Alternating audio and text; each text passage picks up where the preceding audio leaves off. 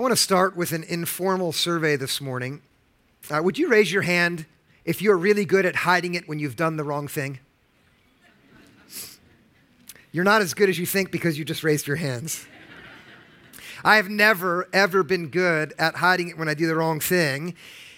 And anyone who knows what it's like to try to cover up their faults also knows that, among other things, it ruins the relationship when you're hiding. You know that, right? Uh, my wife and I lived in Red Bank for years, and we lived just uh, a very short distance from the church building where I had my office and where we met. And so I, I loved taking my bike into work. It would be a five minute bike ride right down into the center of town. Uh, and that's how I got from where I lived to where I worked. And only a person who gets to have a commute on a bike knows how good that is. I, I know a lot of you right now hate me, but that's what it was like. And it was wonderful until the day that my bicycle was stolen right out of my driveway. And so I walked uh, in, and not long after, I had a neighbor, he was a good friend, his name was Stan. He was on his way to work in his car. He pulled over, seeing me walk, and he asked me, Christian, uh, what's going on? How come you're not riding your bike into work? Can I give you a ride? I let him give me a ride the rest of the way. I explained to him what had happened to my bicycle. And as soon as I told him, he immediately said, I have a bike that you can have and use whenever you want. Uh, I'd be really glad to loan it to you. Uh, take it and use it whenever you want. It was a great bike. It was so much nicer than mine. It had a chain guard, uh, it had uh, tires that didn't leak air constantly. It had gears and it had shocks. It was great. Uh, and you can tell where this story's going. I happily took his bike. And on the first day that I had it, I, I rode into town. Uh, I met someone in the coffee shop and I leaned it up against the parking meter there. Don't feel so bad for me. I'm kind of an idiot. I just trust people, right? Why wouldn't I? And so I have my meeting, and then I go from the coffee shop over to the church, which is just a block or two from there. I have a high school group meeting. We have a great night. We have a meal with the kids. We talk about Jesus. We sing and play some games. The night winds down. I lead a meeting with the, the, uh, the folks, the young adults who are helping with the kids. It's done. I walk to get the bike and then realize I'd left it in front of the coffee shop. And, and was it there when I got back? No, of course not. And so I start to walk home. And for the first block, I'm strategizing on how I'm going to scrape together enough money to buy Stan a new bike. And then I realize I can't afford it. I can't replace it. And so the next two blocks are a strategy for how I will tell him in such a way that it doesn't seem like it's my fault. And then the last block is me realizing that's not going to work. And so I'm just going to hide it from him as long as I can, which I did. Now, he was a friend. Uh, he was my neighbor. We used to play cards together. We hung out socially all the time. And now, listen, from the time that the bike was stolen and before I worked up the courage to tell Stan about it, our relationship was completely ruined. I couldn't be around him without feeling a lump in my throat. It was hard for me to look at him. I basically avoided him because I knew I'd done something wrong. But since I hadn't been able to tell him about it, there was a great distance between the two of us. And I thought I was the only one who knew about it. I'm sure he did too. But it really ruined our relationship. And what I want you to see now this morning is that's exactly how it is with you and God when you've done the wrong thing and you know it and your strategy for dealing with it is to do your best to hide it away from God because you feel bad about it. And I'm sure of this that in this room with all of you here, there's a huge variety of faith. Some of you uh, are, are Christians who are regularly looking at yourself and asking, How am I doing? Others of you aren't sure about faith. And every one of us, wherever we are, what will be true about all of us is when we're honest with ourselves, there'll be ways in which when we look at who we have become, we'll have to say we're, we're pretty far away from what we think God would want. And so the question is, what will we do with that? And here's what I want to show you this morning that prayer, which is this great gift that God gives us, this gift that tells us when we speak with God, He listens. If we listen, God speaks. The gift, and this is what we talked about last week, in which we're free to tell God whatever we're feeling, that gift will often be hindered when we become aware of our own shortcomings, and our strategy is to keep a distance. But here, you'll see this now. We're invited when that's where we are to come freely to God and to tell Him who we've become. And then to receive the gift that comes with that confession. And whatever you've heard in the past with that word confession, I want you to set it aside and learn anew this morning. Then we're free to have our relationship with God restored so that we can be the people that we were meant to be, to have the joy and the freedom that God wants us to have so we can become the folks who go out into the world to show Jesus to others. Our teacher this morning is going to be a man named David. If you were here last week, uh, we were guided by uh, a, a, prayer from the book of Psalms. Much of that book was written by David. This morning, we'll learn from David in Psalm 51. And what we'll do is, as we consider his prayer, we'll let it be a guide for us uh, for how we should pray in those moments when we've done the wrong thing and we know it. So, Psalm 51. Uh, this is a prayer that comes uh, after he'd done something wrong. Here's how it begins. And this is verse 1 of Psalm 51. Have mercy on me, O God, according to your steadfast love. According to your abundant mercy, blot out my transgressions. Wash me thoroughly from my iniquity, and cleanse me from my sin. Here are the heartfelt words of a man who did something wrong and whose first strategy after he went down the wrong path was to hide it. He tried to keep it from the people it affected, he tried to keep it away from God, and then it became clear that he had, in fact, done something that he should not have done. And after seeing that mistake, that misdeed, that horrendous affair he'd gotten himself tangled up into, David does what each one of us are invited to do, and that is instead of continuing to hide from God and run away from Him, David goes to God in prayer and very simply tells God about what he has done. Uh, in these opening lines, there are three words which in our ears may sound archaic and especially religious, but when he says them, they're very ordinary words. They are here in the second verse transgression, iniquity, and sin. Uh, in his language, in Hebrew, there's a family of words, all of which are related to those moments when a person can look at herself, at, at himself, and say, I've done the wrong thing. And these are three of the most prominent in that word family. Um, most of us will have heard them at one time or another. Sin is a word that we hear often. Uh, in, in David's mouth, to say, I'm a sinner, is to say, in effect, I knew the right path to take, but I went down the wrong path instead. Have you ever done that? It means to be a person who's missed the mark or the way. That's what it means literally in Hebrew, to miss the way. To have been going down the path and see there's a fork and there's one path that goes to the left, and that's the one that you know you shouldn't take, and the one that goes to the right is the, is the path that you ought to take. And instead of going down the right one, you go down the wrong one. I have sinned. That's what David says. A transgression is a word that's similar. Now, now imagine a boundary marker, a line that has been drawn. On this side of the line is the right, on that side of the line is the wrong. It's been drawn by someone who knows you better than you know yourself. Because uh, God loves us, He says, This is uh, the right side to be on. Don't go over there. But the person who transgresses is someone who says, I knew the boundary and I jumped right over it. Have you ever done that? Uh, iniquity is a Hebrew word that means twisted or bent uh, as opposed to straight and right. Uh, it's a word that says, I knew um, what was just, and instead I, I, I engaged in iniquity. I was unjust. At the beginning of his prayer, what David does is he decides, I'm done hiding, and instead of covering up what I've done, I'm going to bring it right to God.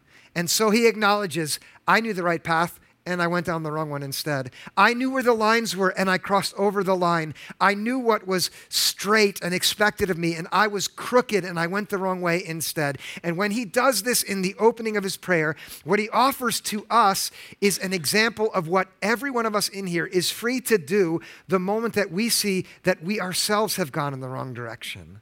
And this is a first step for us. And I give this to you not as an idea to consider, but rather as a path for you to follow. And here's the first lesson it is to admit your guilt when you become aware of the truth that you've been someone other than you ought to have been. When you know that you should have gone that way and you went the other. When, when you are aware of the fact that you should have been responsible in this way, but instead you went and left the bike unlocked for five hours straight and now it's been stolen. There will be in you the same impulse that was in me, which was to hide it. But here's the first lesson with God, you are invited to admit your guilt. Listen, I know that may cause anxiety and fear in some of you because you come into the place that we're at here and you've been carrying a weight of guilt and shame for a really long time. It's so heavy. And now, as I speak of this, you feel that I'm adding weight. Don't stop listening. There's more to the prayer. We'll get there. For others of us in here, we'll say, well, listen, I, I've not been that bad. Does some of you know the story behind this prayer with David? Does anybody know what it came from? It's bad, right? You're like, oh, how bad could it be? It's worse than you think. David was the king. He saw a woman bathing. He was filled with lust. He went and got her. He slept with her. She became pregnant. To cover it up, he had her husband murdered. And then he hid the whole thing. How's that for treachery? That's pretty awful, right? It's ugly. Now, someone comes to him, a friend, Nathan, and says, I know what you did. I know about it. And in response, that's cute. Does he have like a, a prophetic word from God he wants to? All right, let's focus. David he only comes before God and acknowledges it because someone uncovered what he'd hidden. And now we might be tempted, knowing that, to think, I have never done anything that bad, and so I don't need to pray like he prayed. Only if I had guilt like that would I have to stand before God and confess in that way. I've been so much better than he has been. It's probably true that most of us could say that in, in here in this place this morning, but I, I, I feel compelled to take that temptation away from you because here's the truth. Even though David's particular misdeed is unique, his state before God is universal. Uh, his deeds are ugly in a way that maybe you will never be ugly before God. But the moment you or I give into the temptation to thinking that what we can do when we've been wrong is to look around in our environment to find someone who's been worse than we have so that we look good before God, you know you're always going to be able to find someone who's worse than you. That's why Cops, that TV show, is so popular. but the moment you do that, you miss the point and it, it is a significant point here about how all of us are called, in fact, to look at ourselves when we stand before God. Okay, if there's a continuum of goodness and treachery, and David's here, and you're as far away on that line as anyone could be from David, the truth is you both are still equally far away from the holiness and the goodness and the perfection of the God who wants you to stop comparing yourself to other people who you're doing better than and ask instead, How am I doing right now on the path that God, the holy and perfect God, has called me to walk on? How am I doing right now with the boundaries that God has put in my life for my well being and the well being of others? So that I live in such a way that I look like God to other people. I bear his image in the world. How am I doing as a godly woman or as a godly man? Am I patient and kind and loving and gracious in the way that this perfect God calls me to be? Or do I lose it more often than I hold it together? Uh, how am I with justice and, and acting in the straight fashion rather than crooked? The truth uh, about all of us equally is that the moment we begin to set aside comparing ourselves to people who are bad like David and instead ask, How am I doing in relationship to God? What we will all find is that this prayer here is for all of us, that we all need it. Uh, here, uh, Paul puts it this way, thinking about our tendency to, to distinguish ourselves from other people who are doing worse than we are. Uh, Paul says in Romans 3:23, there is no distinction for all have sinned and fall short of the glory of God. Uh, this is his way of saying, hey, stop measuring yourself against other people who are failures.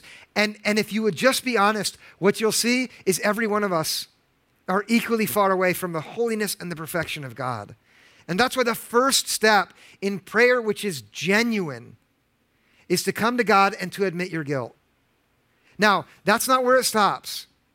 And it doesn't stop there because God has uh, this quality and character which distinguishes him as the true God from every false God that we would ever want to make in our own image.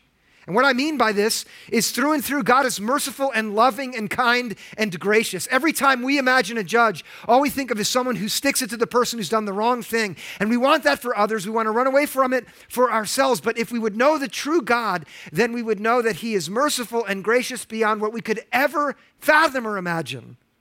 And then, if you look back with me at the beginning of the prayer, you see already in the first words out of David's mouth, he acknowledges this is true about God and he gives us our second lesson for what to do when we realize we're guilty. Look again at the opening of the prayer Have mercy on me. That's how he starts, because that is the right place for any person who's going to come to the true God. That's the right place for you to start if you're going to come to the true God. You might want to start somewhere else. Or you might want to start when it comes to seeing your own failure with, okay, God, give me a chance to make this right. Let me figure out how to undo what I've done wrong, God. And the truth about that is we'll never know how much pain and grief we cause by our own selfishness in the world, all of us. And the truth is, we can't undo it. Just like me trying to figure out how to get a new bike for my friend on the first few blocks. That's the first strategy. David doesn't do that. He doesn't say, God, let me figure out how to make it right. We can go on from there to say, Oh, God, let me explain why this happened, oh, God, according to all of the circumstances that were extenuating in this situation. Do you ever do that? Am I the only person who does that? right? Oh, God, you gave me this libido. You made me this way. That's what David could have said. Why did you have to make her so pretty?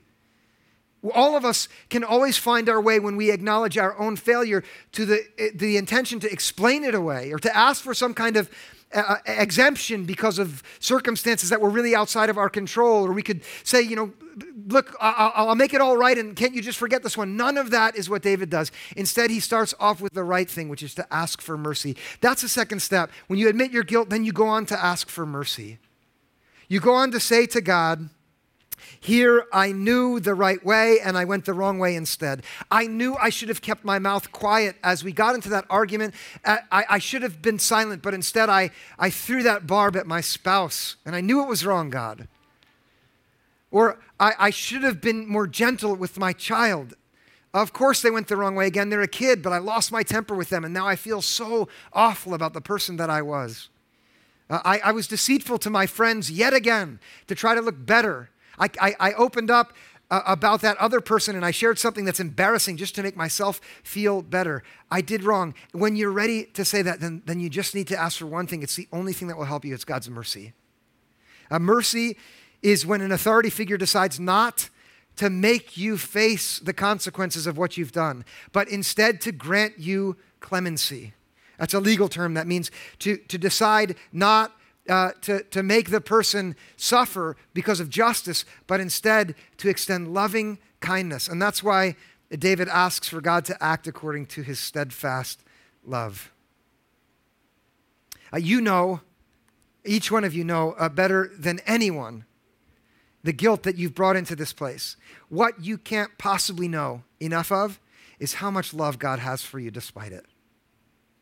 How all he feels when he looks at you is this overwhelming desire to have you set aside your pride and come to him honestly so that you can open up uh, what you've been hiding so that he can do the one thing that he longs to do more than anything else, which is to give you his mercy which is to restore you no matter how treacherous you've been or, or how petty it might seem to other people, but still, nonetheless, you have been struggling with this sense that you've been less than you should have been. Do you know one of the things that has surprised me over the years uh, as a pastor is how often I hear stories that would make your head spin about what people have been guilty of and then right beside them, how I've seen people who have been good in so many ways and just in one or two small ways have still been struggling, and yet they have such a hard time believing that God's grace could be for them.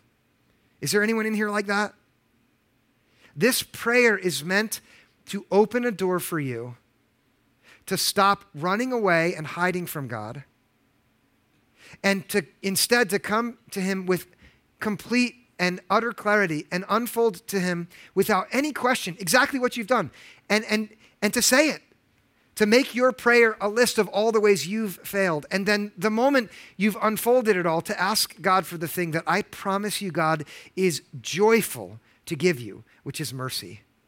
Uh, one of Jesus' followers, John, would later write about what happens when we stand before God, like David does here, and admit our guilt and ask for mercy. John puts it like this here. These are words from 1 John 1 9. If we confess our sins, he who is faithful and just will forgive us our sins and cleanse us from all unrighteousness. Now, that is a promise which is completely trustworthy.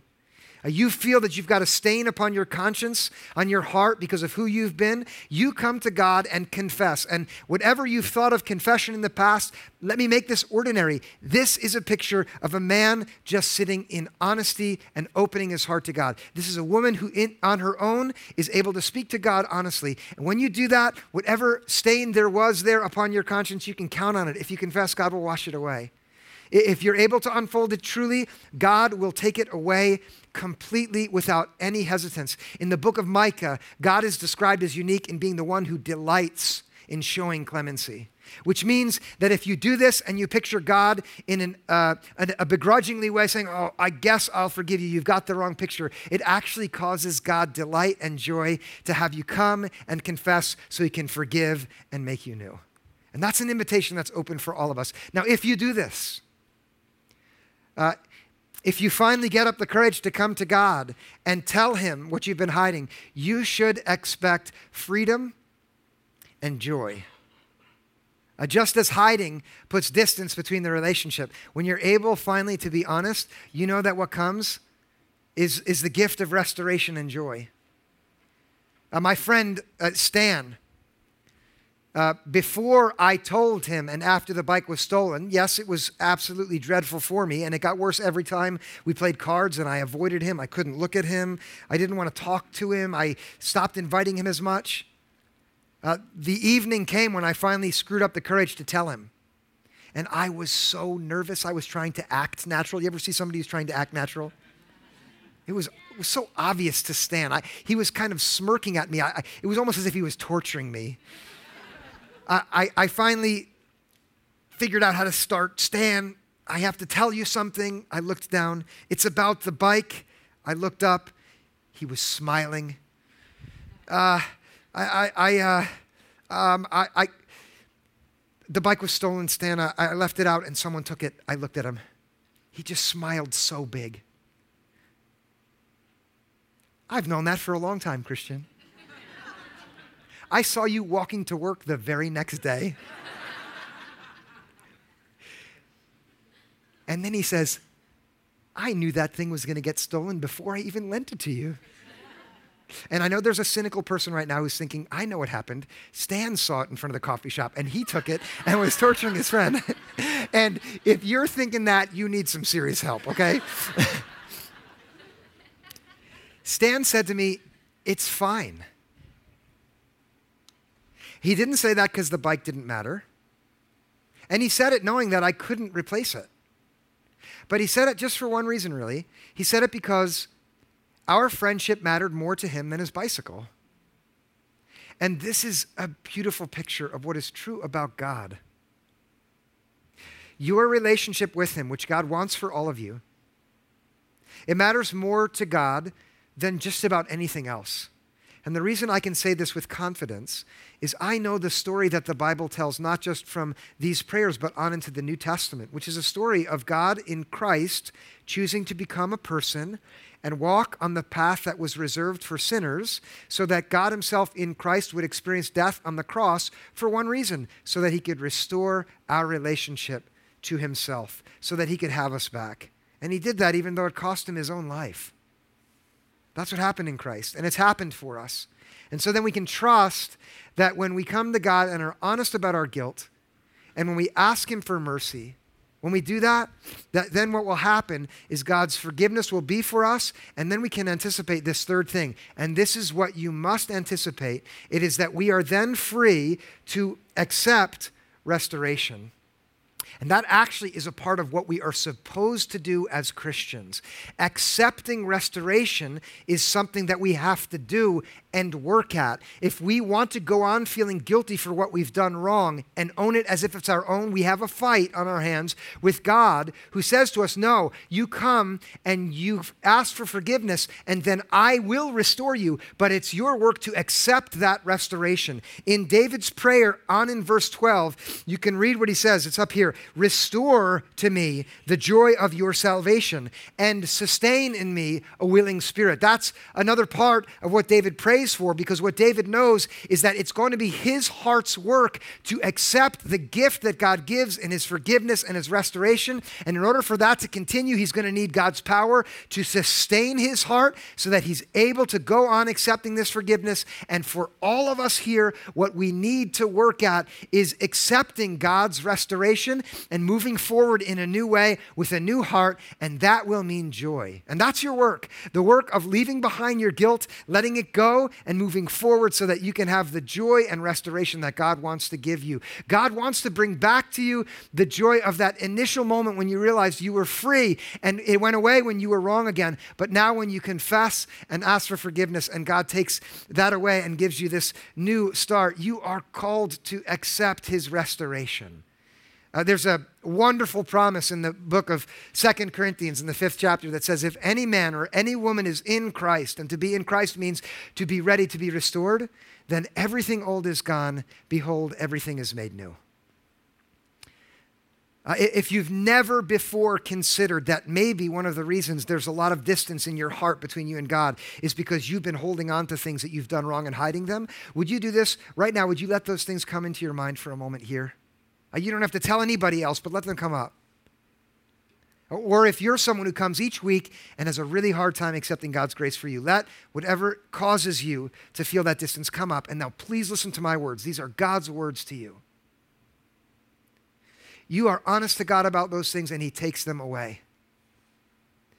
As far as the east is from the west, that's how far God removes our transgressions from us when we come to Him and simply ask for mercy.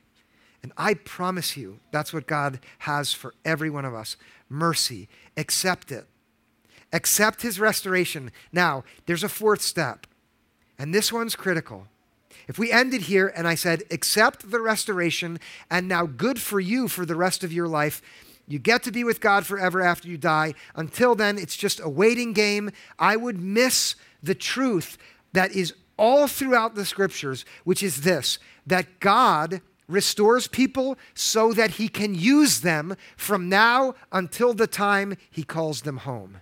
And from now on, every day you have, every single day you have as a restored person, is meant to be a day where you turn away from God's grace to the world and then listen, keep your ears open for how God is going to tell you, now that you've been restored, I've got some good work for you to do. And that means if you're going to admit your guilt, ask for mercy, accept God's restoration, then this is the fourth step in this true prayer. It is that you must anticipate mission.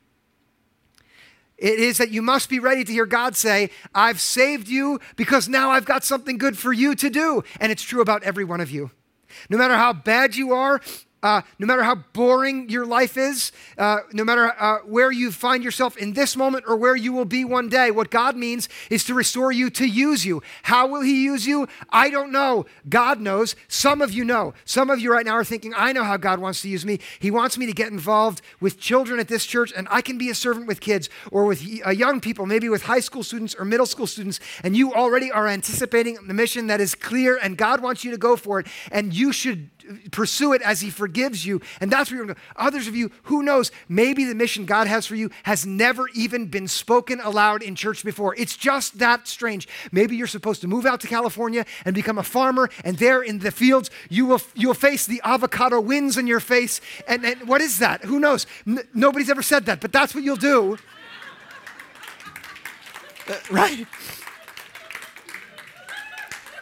And, and, and then you'll embrace some strange new adventure that, God, that no one's ever thought of. But please listen don't limit Don't limit the great things that God wants to do with you by having a small imagination. And don't you dare think that the reason God wants to make you new again is just for you, it's for the world.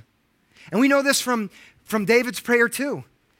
Uh, in verse 13, after pleading with God to make him new, he says, Then I will teach transgressors your ways, and sinners will return to you. Do you see what he's doing? He's saying, When you fix me, I'm going to go out into the world where everybody's a mess and I'm going to talk about how good you are so that other people know the kind of God you are.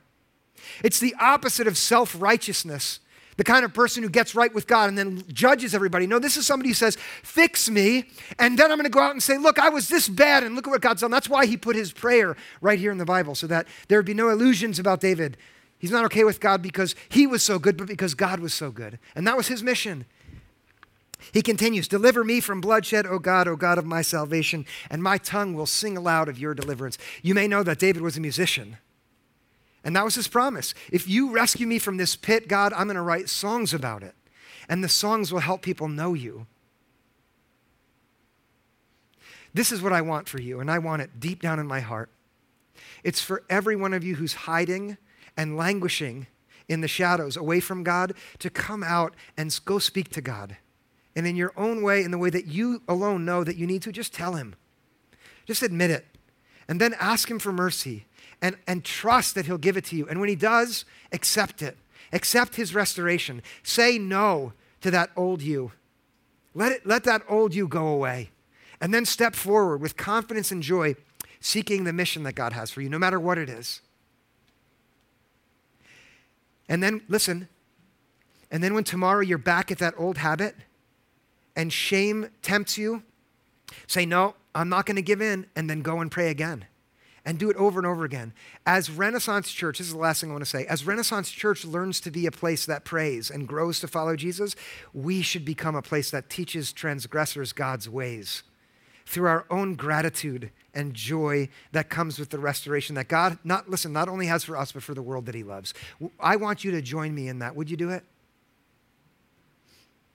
Would you? All right, let's pray. God, we love you. And we love you because you're gracious and because you're merciful. And even when that mercy and that grace is overwhelming for us, even when it makes us feel like hiding even further, we know that through your Spirit, you pursue us right into the dark places where we run away. And I pray now that your Spirit would be doing that in every heart here uh, coming in uh, to each and every one of our hearts to illuminate the things that we've hidden, not so that we feel even more guilty, but instead so we can open who we are to you and receive the gift that you give us in your, in your forgiveness and in your restoration. And then would you please help every one of us anticipate a mission that you've got for us and help us all together as a church anticipate the mission that you have for us in the future. What we want is to be a group of people who, because we're seeing you, are growing to follow you so that more and more we go out into the world and show you wherever we are called to do that. God, would you give us broad imaginations for how to become your servants in the world? We pray for this now. In Jesus' name, amen.